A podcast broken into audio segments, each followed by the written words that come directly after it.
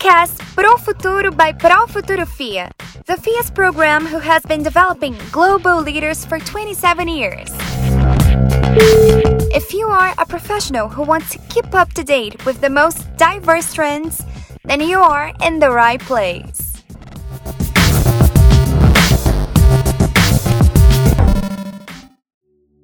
Welcome to the podcast Pro Futuro by Pro Futuro FIA.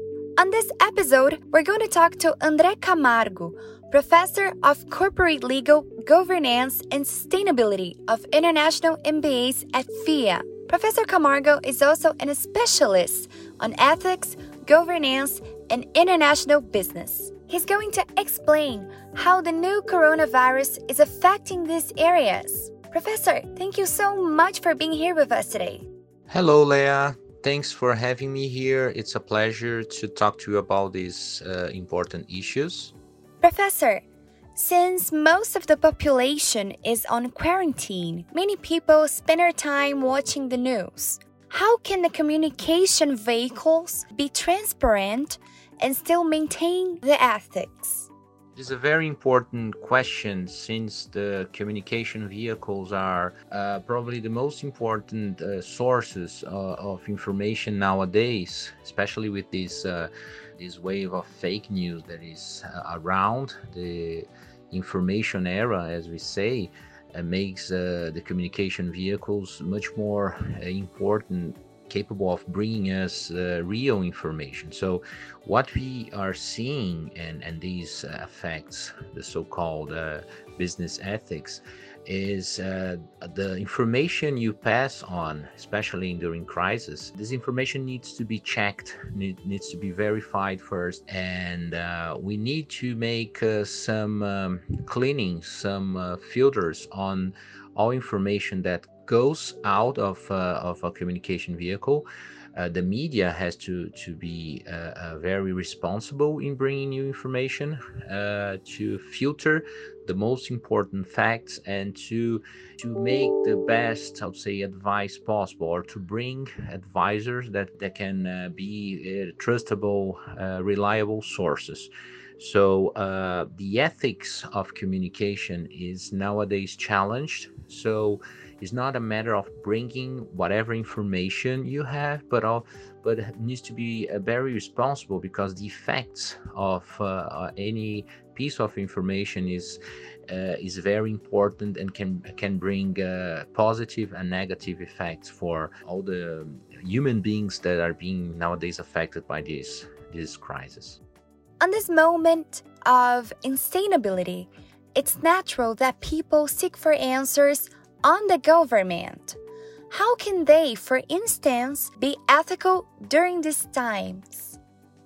It's it's very interesting because um, uh, we should wait for answers from the government that are more rational, general, impartial, and try to balance the most important values that a society uh, normally observes. So, uh, uh, for example, health. Health is a very important value to be protected by the government, but also the economy. Uh, the business environment and all the other stakeholders that, they are affected by government uh, activity or orders or rules, uh, regulation.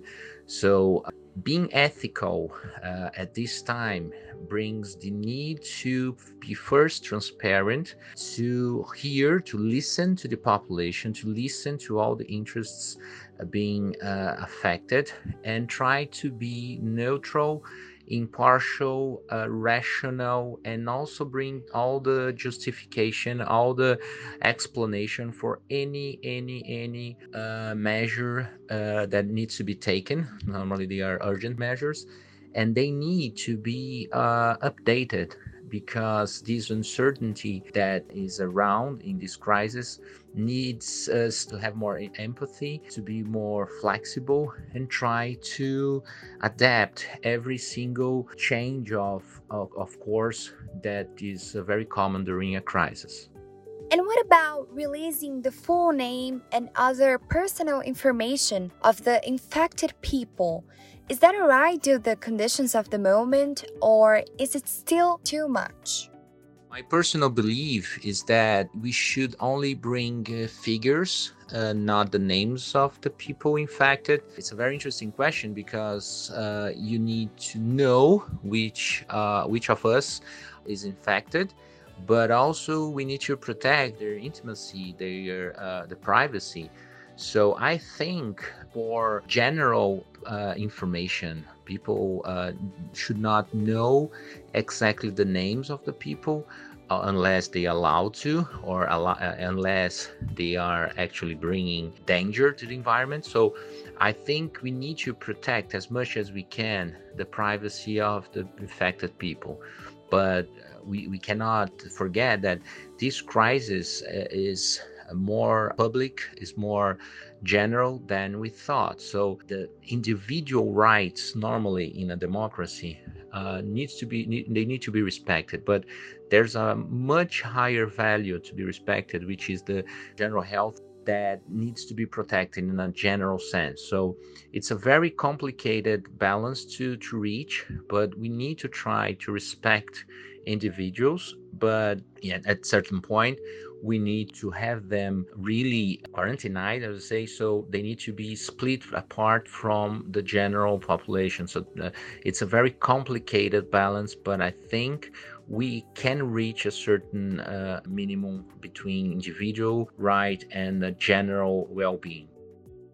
And professor how can the companies maintain the ethics companies are facing a very complicated trade-off at this point which is uh, uh, between saving the, the business and trying to keep it uh, working and, and functioning depending on on the sector. It's even more complicated because the crisis actually stopped the revenues decreases it, its costs and we have to face uh, have to compare the impact on the business itself and the impact on on the stakeholders, on the interests of the stakeholders. Companies should try not to take action without prior uh, underst- uh, first understanding what the impact is really, uh, what is actually impacting the business. So, uh, a, a, crisis committee should be right now be uh, seeing and discussing in with uh, among a group of people, trying to understand what is actually impacting the business, how it's impacting the business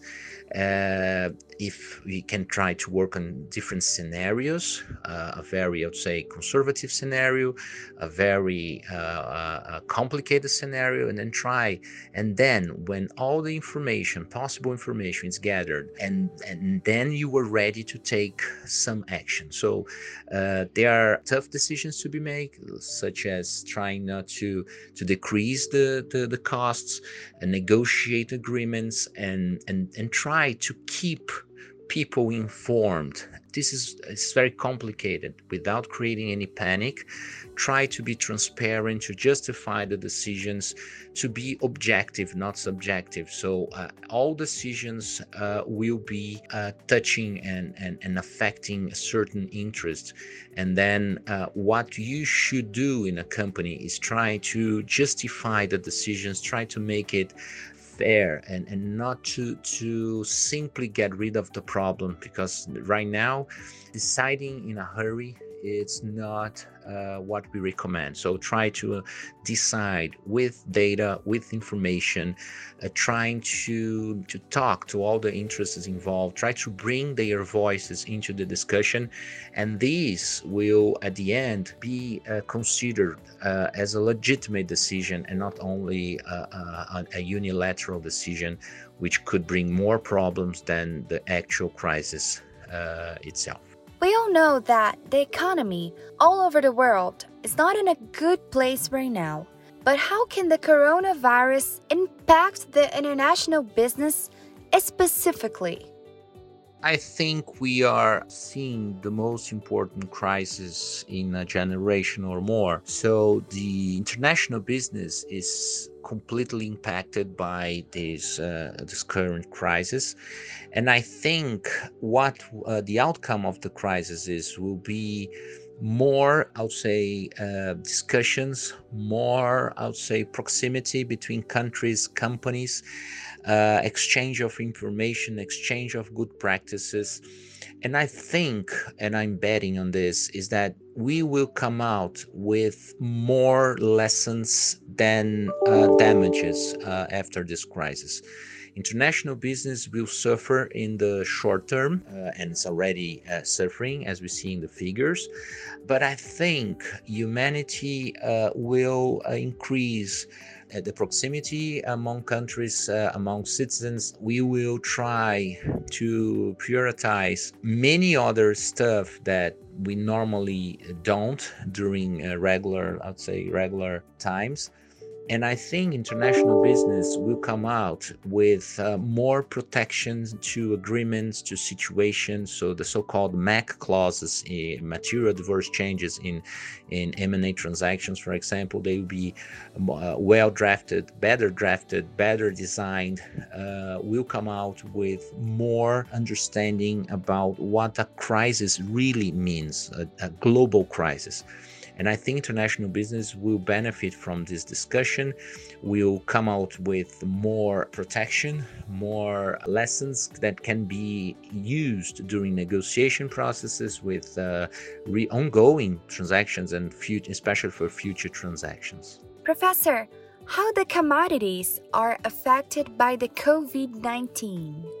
I think I'm not an economist, but I, I, I can say that I, I can bet that commodities will be more affected, will be affected somehow with the, this uh, COVID 19 because we need commodities. Uh, we need more than ever during crisis. So I think they will be more, they will be valued somehow. Countries that produce commodities uh, will rapidly come out of the, the crisis because uh, once the logistic is, uh, is free to work again, the countries they will uh, buy and they will start buying and also make some inventory and try to save commodities commodities if they can for uh, a future crisis. So I think uh, the countries that produce commodities will benefit, and uh, and I think countries like Brazil and others can benefit from a future when the outcome of the crisis at the end of everything. Which countries will suffer the most with the new virus on the business area? I think countries that are right now challenging the all the recommendations coming for the health authorities. They will suffer more uh, and the business environment also will suffer more. So i think the better we we understand, respond to these authorities, following their advice, the easier it will be to come out with the crisis. So it's it's a very complicated discussion because we don't know how long this crisis will take. But I think countries that are really doing their homework, as we say, they probably will come out better with uh, new opportunities. They will be the first comers out of this crisis and probably will benefit from the, the opportunities that will come out afterwards. What are the impacts that the coronavirus can cause on the governance? The impact of the coronavirus on the governance uh, is very interesting because corporate governance normally enhances their its uh, principles recommendations mechanisms every single crisis every single uh, fraud every single great impact that that comes out uh, uh, in the business environment. So uh, i would say that this global crisis coming coming as a result of the coronavirus will probably force uh, the governance to be strengthened afterwards. So uh, we'll be discussing risk um, and also uh, compliance uh, protections, the role of the, the boards. I would say the real governance will be rediscussed, not the ideal one as we normally see in the corporate governance codes but I think the governance will be much more focused on stakeholders much more than shareholders. This discussion is already under uh, on the table, but I think this will speed up the discussion towards the uh, more uh, ESG focus, such as environment, social, and governance issues that accompany regardless of its uh, corporate type, regardless of its size, uh, needs to to understand and to and to actually decide, considering the interest of all stakeholders. So I think this discussion will speed up after the crisis, with much more lessons learned, with much more uh, examples, real examples, and I think companies that will take uh, important decisions right now will be very good examples for the new governance that will be shaped afterwards. Still about the governance. Which countries could give us the best examples on this area? I wouldn't say that a country would give us uh, good examples about uh, good governance, I would say. Um, I think we can name companies, we can try to look companies that right now are trying to protect their stakeholders much more than the shareholders only. Uh, we need to observe uh, not only countries but uh, companies uh, individually speaking which are not only designing and marketing these this, uh, these decisions, but really doing by heart, not doing by law or doing to to take the advantage and make a marketing on these uh, actions. So I think we need to observe which companies are actually doing uh, doing or taking decisions considering its uh, reality. Companies then their reality their stakeholders their uh, challenges and actually making the difference. So i, I would follow uh, and try to observe which companies are doing the right thing considering corporate governance issues and not countries uh, necessarily Professor, I'd like to thank you for being here with us today and explaining all these important matters about the governance on this critical moment. Thank you, Leah. It's a pleasure to be here, try to discuss these important issues that are actually provoking all our skills and thoughts. And I hope I have somehow helped you and your audience with these important uh, questions. Thank you so much for this opportunity. Bye bye. And thank you, listener, for being here with us today, too. Stay tuned for more episodes about the impacts of the coronavirus on diverse areas. And most importantly, stay safe at home. See you next time!